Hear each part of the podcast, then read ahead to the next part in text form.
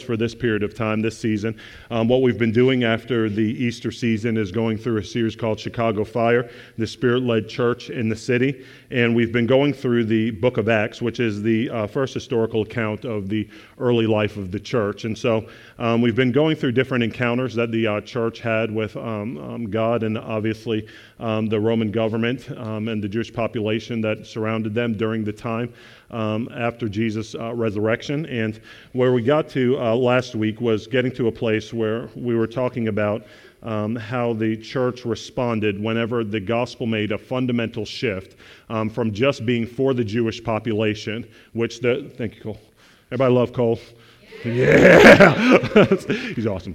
So it's um, the, the gospel made a fundamental shift from um, actually just being amongst the Jewish population, which we know that Paul said that the gospel or the good news of Jesus Christ is first for the Jew and then for the Gentile, right? Where he said that the gospel was the, in fact, the fulfillment of all of the prophetic words that had come over the centuries that a Messiah was going to come as a savior for uh, not only the Jewish population but also all of humanity and saving us from our sins. We saw that um, there was a big transition that took took place with the Apostle Peter, um, going to the house of Cornelius and extending the good news to the Gentiles as well. And so, um, where we uh, pick up is um, in a place in Acts chapter 12 today.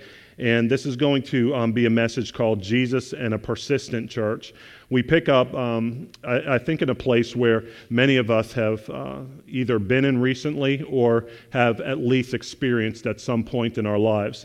And we're going to talk about uh, Jesus and a persistent church because just as much as we celebrate the victories that God gives us in our lives, we also know that um, in life, the reality of life brings challenges as well it brings challenges as well. And so we see that the um, mighty advance of the gospel up through Acts chapter 11 was immediately met with a surprise in Acts chapter 12 um, when you pick up with the life of a man named James, who, if you read any of the Gospels before, he was one of Jesus' 12 followers and um, one of the uh, early apostles, one of the disciples of Jesus. And so um, I'm going to start by saying this it can be tough to serve God when you've been hurt or disappointed. How many people would agree with that?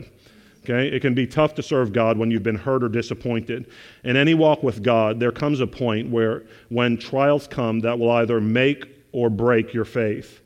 How do you respond in the midst of such circumstances is the question. We see that the early church learned to press in during the fiery trial of disappointment to see the God of miracles affirm and strengthen their faith. As a result, the gospel continued to mightily advance, and today, what we're going to do is we're going to learn how to persist in prayer that we might meet the God of miracles even within the prison. Even within the prison. Because we celebrate and we exalt God during the good times, right? But how many people know that God can meet you in a place that feels like a prison too? That God's there just as much He's there just as well. Okay? So let's pray. Father, we thank you so much um, for your goodness towards us today. We thank you that you're the eternal God. You're the God who um, we celebrate in times of triumph. And God, you are, you are also the God that we celebrate in times of trial. That God, you are the same yesterday, today, and forever. You said that about your son Jesus. And so, God, whether it be good times or challenging times, God, we exalt your name today. And even with the baptism of fire that comes not just by your Holy Spirit, but also also through fiery trial. God, we're asking that you would strengthen us and teach us how to worship you, how to honor you, and how to be steadfast in our faith. In Jesus' name. And everybody said, Amen. Okay, if you have a Bible today, let's um, um, turn to Acts chapter 12. And we're going to start first in verses 1 through 5 starting in verse 1 through 5. And if um, you're following along today, we're also in another section going to go through verse 19. Um, but if you're taking notes, we're going to break the message up today into these three parts. We're going to talk about um, meeting God by persisting, the second part being in prayer, and then the final part being um, to meet the God who you can find in the prison. Okay? So persisting in God, in prayer, meeting him in the prison. Okay, Acts chapter 12, starting at verse 1. It says, About that time, Herod the king laid violent hands on some who belonged to the church. He killed James, the brother of John, with the sword. And when he saw that it pleased the Jews, he proceeded to arrest Peter also. This was during the days of unleavened bread. And when he had seized him, he put him in prison delivering him over to four squads of soldiers to guard him, intending after the Passover to bring him out to the people. So Peter was kept in prison, but earnest prayer for him was made to God by the church. Now that's surprising because the gospel was advancing mightily. The gospel was going forward. And it's not that Jesus himself hadn't been crucified, that Jesus himself wasn't the example of the suffering servant, right? Who, even in the midst of the will of God, actually suffered much to actually fulfill the will of God. But we see that the gospel was advancing in such a way that it was kicking butt and taking names, right? It was kicking butt and taking names. It was taking names amongst the um, um, Gentile world. It was taking names even amongst the um, Jewish population, where it said that in Acts chapter 6, even many priests became obedient to the faith. And so things were going well. The church was learning how to be unselfish. They were distributing um, their goods, selling their possessions, and giving to the church family as anyone had need. Things were going well. Even in the midst of Roman opposition, we see that the um, apostles, emboldened by the Holy Spirit, many times were told to stop their preaching of the Word of God. But in the boldness of Christ, they stood up and said, well, Listen, we've got to obey God rather than men. We will not stop preaching about what we've seen of Him and what we've heard. And how many people know we have that same charge today, right? So things were going well. The power of God was moving. The power of the Holy Spirit was moving, and signs and wonders. Um, blind eyes were opening. People were being um, raised from being crippled for many years and beginning to walk again as a testimony to Jesus' resurrection power. Things were going well.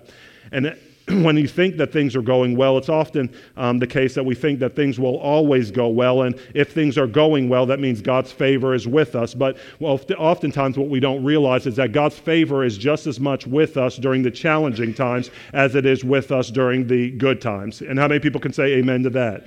And what we see is that James was an apostle who was following God wholeheartedly. He was one of, as I said, Jesus' early disciples. But it came to a point in the midst of the good times that Herod, one of the Gentile kings, was actually resisting the gospel, and they inevitably killed James. And how many people know that emotionally that probably like hit the church in a way that it put the brakes on a little bit? It was sort of like one of our leaders, you know, I mean, one of our point people, one of the people who were actually doing the will of God, so much so that he was an example to us all, was going forward, and then all of a sudden, um, in God's providence, he was allowed to be killed. He was allowed to be martyred. And if, if I were one of the disciples, I'm just saying, I would have had a moment of pause. Anybody else? like I would have been like, well, listen, if he's about to get, die, you know what I mean, and he was one of Jesus' right hand men, I don't know how I'm going to fare. you know what I mean? When I'm talking about Jesus loves you, you know what I mean? I draw my Ichthus fish in the sand. You know what I mean? I'd be running, right? Because if that happened to James, what is that going to say about me, right? If that happened to James when he was doing the will of God, how am I going to deal with uh, disappointment whenever I'm trying to deal, um, do the will of God in my everyday life as well? But the first thing that I'd like to say is that in all suffering and in all disappointment, God's love remains the same and He's got purpose for it. God's love remains the same and He's got purpose for it. In the case of James, we see that um, I think what Billy Graham said once was actually reflected well. He said, this is what Billy Graham said, that courage is contagious. When a brave man or brave woman takes a stand, the spines of others are often stiffened. I'll repeat that. He said, Courage is contagious. When a brave man or woman takes a stand, the spines of others are often stiffened.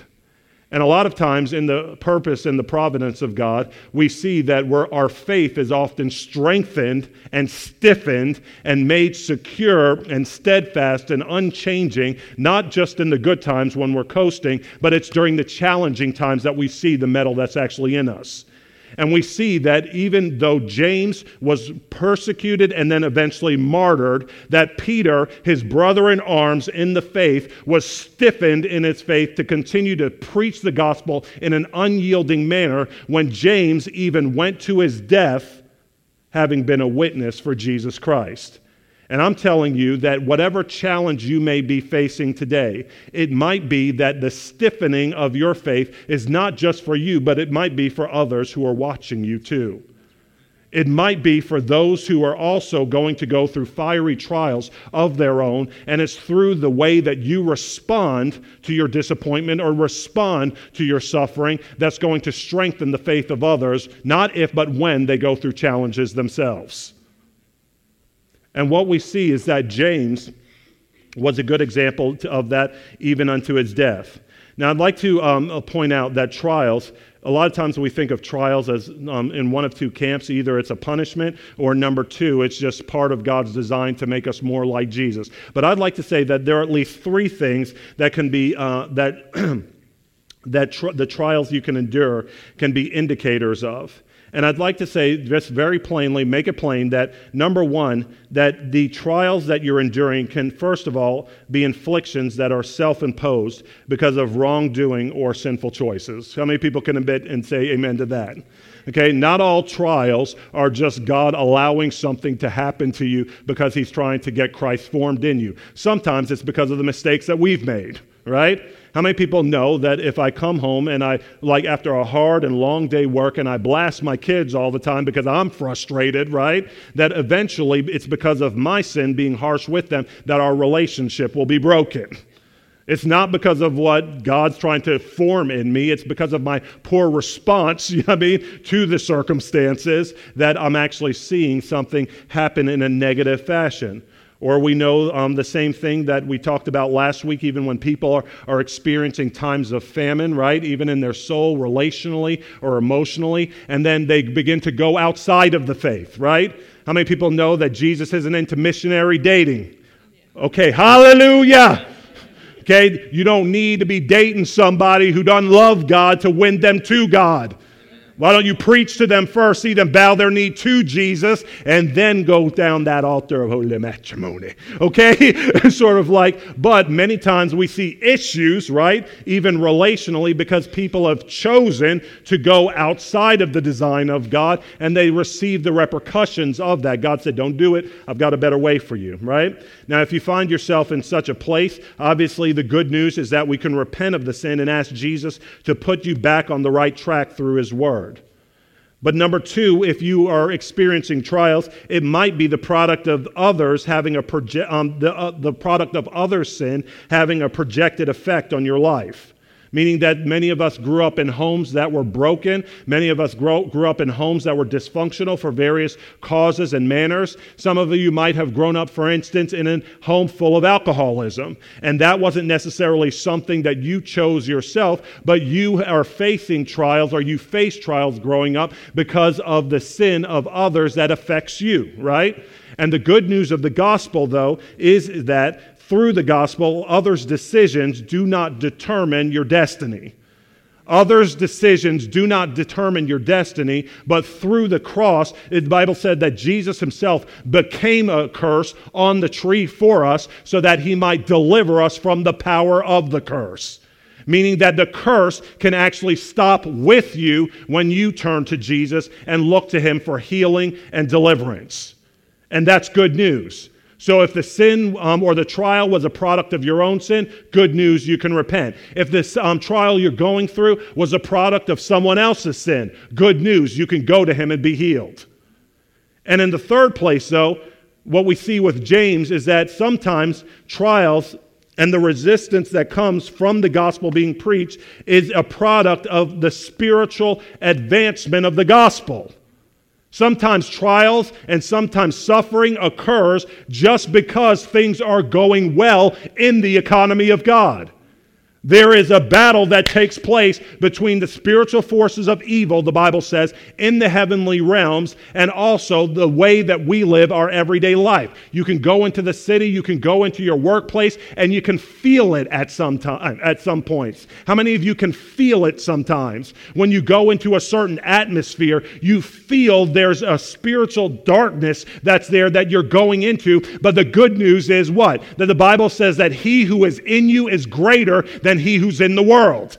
And then when you go into a place carrying the presence of God with you, you're an agent of change to see the light penetrate that darkness and even change the atmosphere and the environment. And that's good news. But sometimes, just like in James' case, the trial or the suffering can come when the gospel is advancing and when things are going well. But in the case of James, the disciple of Jesus, it was when he was doing the right thing, standing for Christ, that his trial came. The question, though, comes that in the midst of those sufferings, in the midst of those disappointments, as in the death of James, when he was doing the right thing, how do you deal with disappointment? How do you deal with disappointment? How many of you in here trying to serve God and do the right thing have ever been disappointed before? Most of us, right? Most of us. How do you deal with disappointment? We have a choice to make when we see things turn out in unexpected manners. Disappointment will cause us to do one of two things. It will cause us either, number one, to press in or number two, to pull out. Those are the two options, is it not? Are they not? When we're disappointed, even trying to serve God and even trying to do the things that God Himself said to do, our response to disappointment is one of two things. We can either press in in the midst of disappointment or we can pull out. The disciples, as we're about to read about, had a choice to make whenever James was killed and then Peter was arrested. The question for you today is how have you been disappointed in the past when you've expected God to move? How have you been disappointed in the past when you've expected God to move? This determines who you will ultimately become. How you respond to disappointment determines who you will ultimately become. The disciples pressed in after James' martyrdom, and because of it, God worked yet another miracle. The church was strengthened, and the gospel mightily advanced. Many of you are familiar with Charles Spurgeon, who is um, called the Prince of Preachers in London um, during the 1800s. He was um, the pastor of one of the first modern megachurches, and he said these three things that I think can encourage you. We'll put the quotes up on the screen. Charles Spurgeon said this about times of fiery trial or disappointment. So, just as much as we're talking about Chicago fire, the fire of the Holy Spirit, right, to move in power amongst the people, there are fiery trials that will affect the people of God and either refine them or break them. And Charles Spurgeon said this he said, first of all, many men and women owe the grandeur of their lives to the tremendous difficulties that they encounter. I like how T.D. Jake said it. He said that, you know, um, I'm just paraphrasing, but he said basically that the anointing comes from the trials that you suffer and that you endure. Not break under, but endure. Charles Spurgeon also said this as if we cannot believe God when circumstances seem to be against us, we do not believe him at all. If we cannot believe God when circumstances seem to be against us, then we do not believe Him at all. This is only a reflection of what the Proverbs say, where he said, If a man or a woman falters in times of trouble, how small is their strength? That's why he also said, Listen, the friends that I'm going to give you, and this is why church community is so important. He said that a brother or sister was born for adversity was born not just for the good times where you can party, because anybody remember partying with their friends? Right? But then it's sort of like when the tough times came, they were scarce to be found. He said, A brother is born for adversity, and in Jesus, there's a brother, friend who sticks closer than a brother. Right? And finally, Charles Spurgeon said that fiery trials make golden Christians. I love it. Fiery trials make golden Christians. And our encouragement to you today is over the course of your life. Many of you are young today. Many of you are at the beginning stages of your career. Many of you are at the beginning of stages of your family. Many of you are at the like point where you're sort of in a time of transition. You haven't experienced all that you will, but we're giving you a message today to say that not if, but when the trials come, you need to continue to stand. And you need to continue to press in. Many of you are experiencing things that you did not expect to experience in your lifetime but it's okay. God will be there with you and help you to stand. Now, the enemy of your soul, meaning the devil, there is a devil who comes to steal, kill, and destroy. Do not think that he does not have a part to play in the trials and the sufferings that you experience. Just as much as there is a God who is alive and active and real, just as much as there are angels of heaven who do his bidding, you better believe that there is an enemy involved in the plans and the machinations of men and women who do not believe affecting your life and the enemy of your soul would love to use trials to isolate you and imprison you. That's what we see. He would love to use the trials that you're experiencing to isolate you and imprison you. Meaning that I can't take the heat, I can't take the pain, I cannot take this suffering, and so I'm going to go in my room, turn on Enya, and rock. right?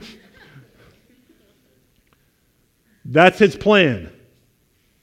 And what do these prisons look like? Amongst other things, they can be at least four things. Number one, they can be physical, as in the case of Peter when he was physically imprisoned, or in the case of many believers, even around the world today, who are being persecuted for the faith and imprisoned physically. That's why the Bible says we need to pray for our brothers and sisters throughout the world who are enduring sufferings. There are people today who are being killed for their faith. There are people today who are being imprisoned for the gospel, not for any wrongdoing according to the law, but according just to the gospel. And he says to pray for them. There are physical imprisonments that the enemy can try to expose to people to. Number two, there can be financial imprisonments, right? You can be stuck in a job you feel like it's death to your soul or in debt because of life decisions or circumstances. That can be a form of imprisonment that God wants to free you from. Number three, you can be in a habitual prison where you disappear into various vices and sin as a way to escape the pain of your disappointment. And many times, people who started off on a good track will disappear or find an escapism alcohol or drugs or promiscuous relationships or all types of pornography just to ease the pain that they're experiencing because of the disappointment they have when they were trying to serve God. Meaning, I've given it my all, I've given it my best strength, and I'm tired now. And so I just need to turn off my mind, turn off my heart, and just let something else speak to me. Because I've given it my all and I've ended up hurt or I've ended up disappointed, right? Or number four, it can be an emotional prison where you stop wanting to engage God, other believers, or even His church because of your disappointment. Many people have been there. I've been hurt by the church. I've been hurt in the church. And so I'm rejecting the church. Or I've been disappointed by God I've asked him for certain things. He hasn't come through in the way I've expected him to, so I don't feel like I can even talk to him anymore. I don't feel like I can relate to him anymore. I don't feel like I can go before the throne of mercy, as he calls it, because I don't feel it when I'm there. And the enemy can try to lock you up in that place, and it becomes a prison to you. But the good news of the gospel is that He's the God even of the prison. And He can meet you even if you find yourself in a prison today. Let's go back to Acts chapter 12, starting at verse 6. It said, Now when Herod was about to bring him out, meaning Peter, who was imprisoned, on that very night Peter was sleeping between two soldiers, bound with two chains, and sentries before the door regarding the prison. And behold, an angel of the Lord stood next to him, and a light shone in the cell. He struck Peter on the side and woke him, saying, Get up quickly. Don't take your time. Peter, get up quickly. I'm coming to help you, but you better move, baby. get up quickly. And the chains fell off his hands. And the angel said to him, Dress yourself and put on your sandals. And he did so. And he said to him, Wrap your cloak around you and follow me. And he went out and followed him. He did not know that he was what was being done by the angel was real, but thought he was seeing a vision. When they had passed the first and the second guard, they came to the iron gate leading into the city. It opened for them of its own accord, and they went out and went along one street, and immediately the angel left him. When Peter came to himself, he said, Now I am sure that the Lord has sent his angel and rescued me from the hand of Herod and from all that the Jewish people were expecting. When he realized this, he went to the house of Mary, the mother of John, whose, um, whose other name was Mark, where many were gathered together and were praying. And when he knocked at the door of the gateway, a servant girl named Rhoda came to answer. Recognizing Peter's voice, in her joy, she did not open the gate, but ran in and reported that Peter was standing at the gate. And Peter was like, Woman, let me in. They said to her, You are out of your mind. Isn't that funny? The people who were praying for Peter's release, whenever he was released, said to the people coming to report his release, You're kidding. that didn't really happen. We're just praying.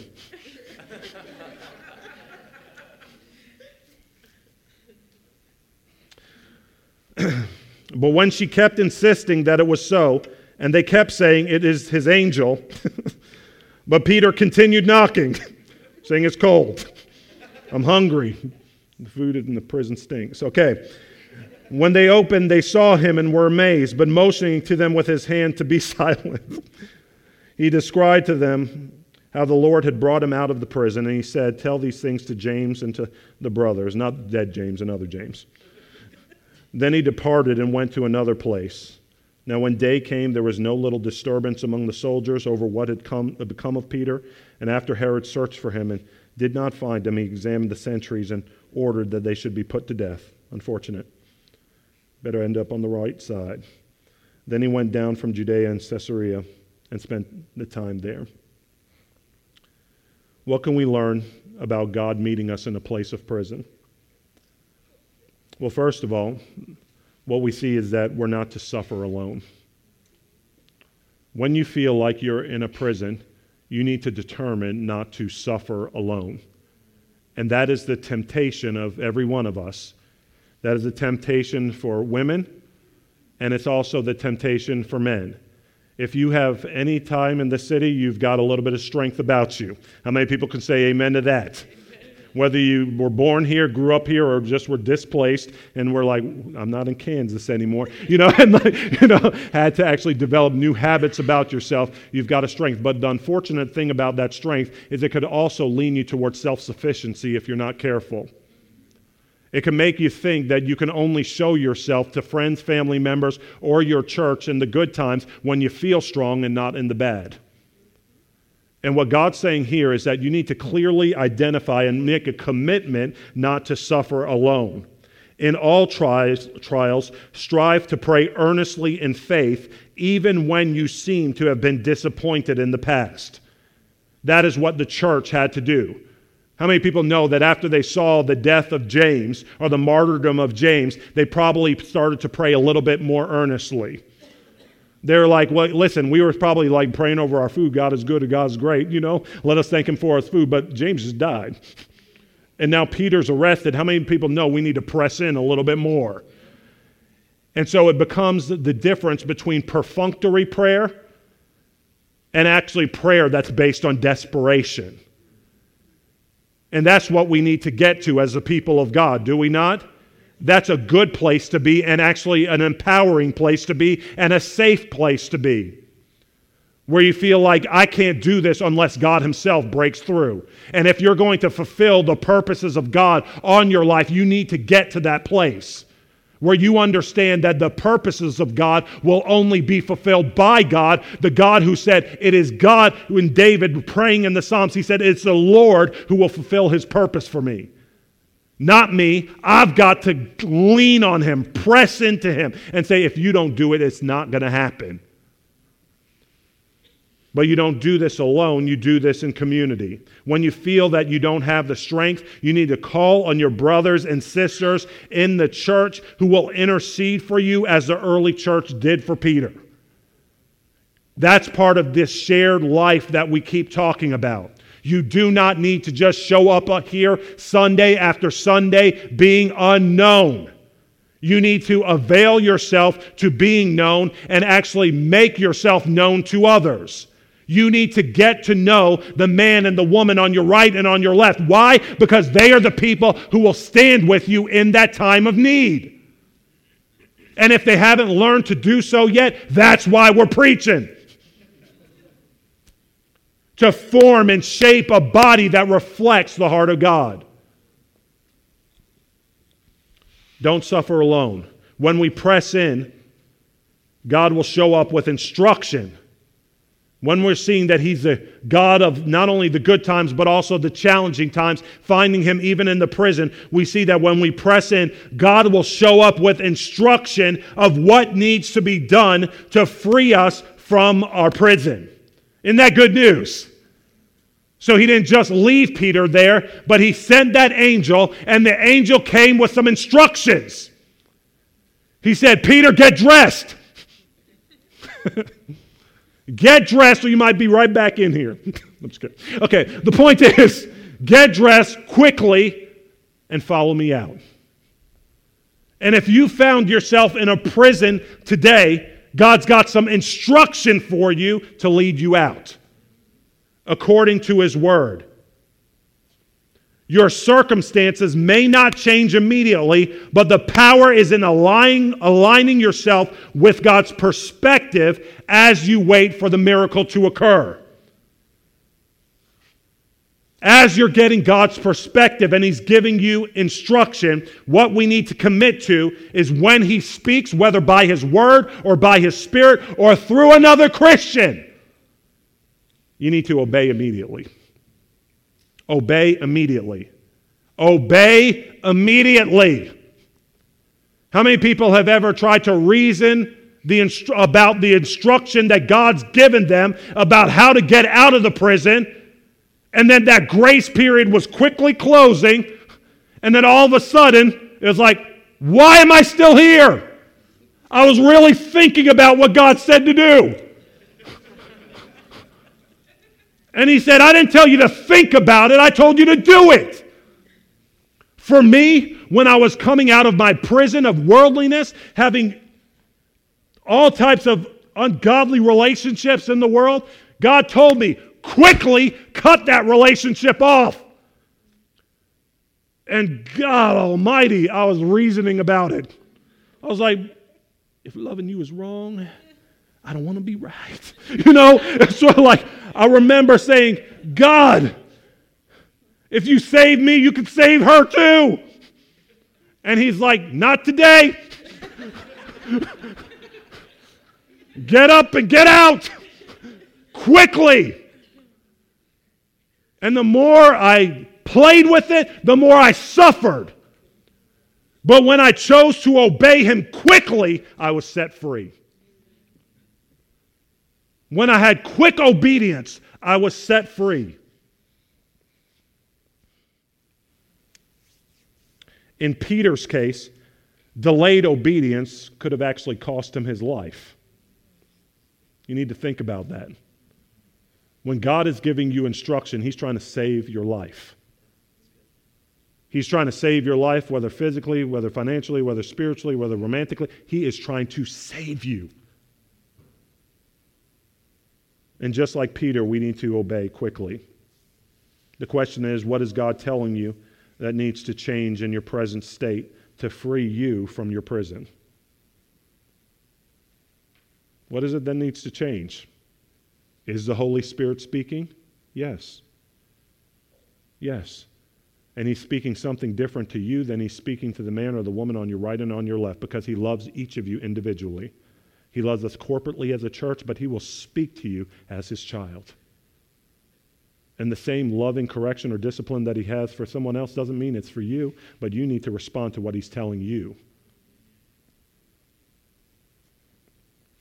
The surprise of answered prayer is a reflection of the gospel and God's grace. Is Jesus' death on the cross and subsequent resurrection from the dead three days later that initiated God's plan of rescue by freeing us from our imprisonment to sin. This is what we'll be celebrating with the baptisms today and why you need to be water baptized if you have not already. And I'm encouraging anybody who, like, you know, I mean, got forced to do it when you were two years old. you know I mean? You were not repenting. You were being given a bath by your parents at church, okay? And it was cute and, and it was nice, you know? But the Bible says that water baptism is a baptism of repentance, where you're actually saying, Jesus, your Lord. I give it up to you. And if you're telling me to obey, I'm going to obey quickly. Like the Ethiopian eunuch, right? When he was talking to Philip, he said, Here, yo, yo, yo, you explained Isaiah to me. Here now some water. What is keeping me from getting baptized? I don't care if you're a visitor today. I don't care if you're just in town for the weekend if you know that God is stirring your heart to repent and believe the good news, today needs to be your day. Because he went into that water, got baptized, got set free, then came out, and Philip was gone. he didn't see him again. You may not see my bald black head again, but you will answer to God. But you will answer to God. And the thing is, you need to have quick obedience if he's going to set you free from your prison.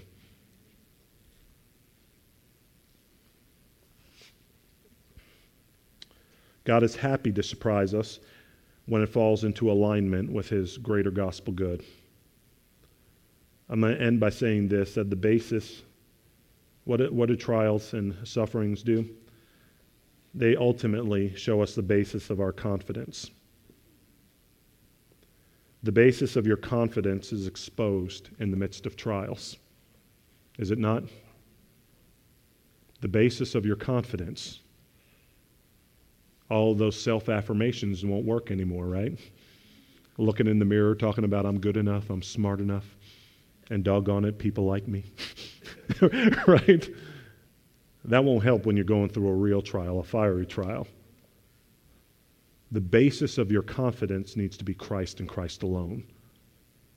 The grace of God expressed to you and through his Son. That's why a miracle can occur in your life, even in a prison. That's why a miracle can occur. I'm going to ask for one more scripture to be put on the screen, and then we're going to close. I'm trying to close. I don't even know what time it is, but we're going to I'm trying to close early so that people can eat before we go to ba- um, baptize people, so that people don't like fall into the water. You know, I'm talking about. Praise the Lord. okay, okay, okay. But Galatians chapter three, Galatians chapter three, I think summarizes it very well, and it needs to encourage you day after day after day, in both challenging times as well as in high horse times when you're feeling good.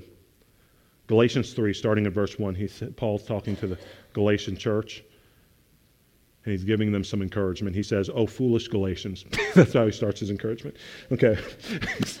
he says, Oh, foolish Galatians, who has bewitched you?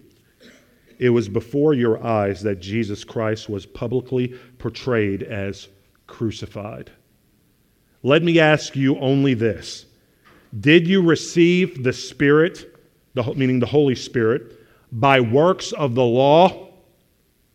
Meaning that you were good enough, that you did everything right? that you are deserving of God working a miracle in your life or actually delivering you in your time of pain or imprisonment? Did he work a miracle because of that? Is what he's asking them. Or by hearing with faith.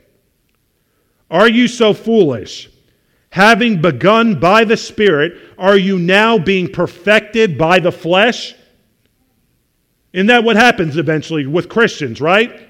even though we receive his salvation by grace through faith, eventually what begins to happen is that we slowly ebb over into the camp of self righteousness. And we say that if I do enough, I'll deserve enough of God's favor that he'll want to move on my behalf. And this is what he's addressing there. He's saying, don't start that way and then end up somewhere else. He said, This righteousness that God's going to give you is by faith from beginning to end. The same grace you needed at the beginning is the same grace you'll need 15 years from now, 20 years from now, 30 years from now, until you see Jesus face to face.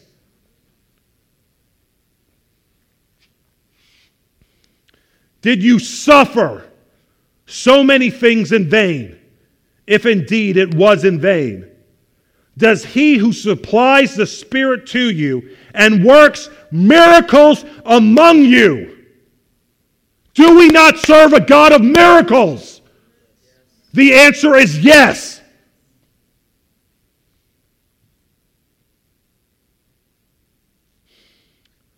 Does he who supplies the Spirit to you and works miracles among you do so by works of the law or by hearing with faith? The answer is by hearing with faith. Just as Abraham believed God, and it was counted to him as righteousness. In the midst of your fiery trial, this is how I'll end. Your charge is to believe God. Your charge is to persist in faith in the midst of your disappointment and believe God. Do you hear me? That is your charge. Because outside of this setting, where we're getting encouraged in the Word of God, real life comes. Real life comes, and you'll have to deal with relationships and work and your finances and your children and all types of family members. And you'll say, What do I do with this? And the answer is trust in Christ and believe his promises to you. If you've been disappointed before or seen somebody else disappointed, that doesn't mean you will be. You go down swinging. You understand? James might have died, but Peter was set free. And in the mercy of God, he loved them both. He loved them both. And why can we stand on that? Because this life isn't the end of the story. This is only the beginning chapters of eternity to come. So, whether in life or in death, God is good. Whether in life or in death, Jesus is exalted. Whether in life or in death, He's the God of miracles who's ready to set His people free when we don't pull out but press in. Amen? Let's worship.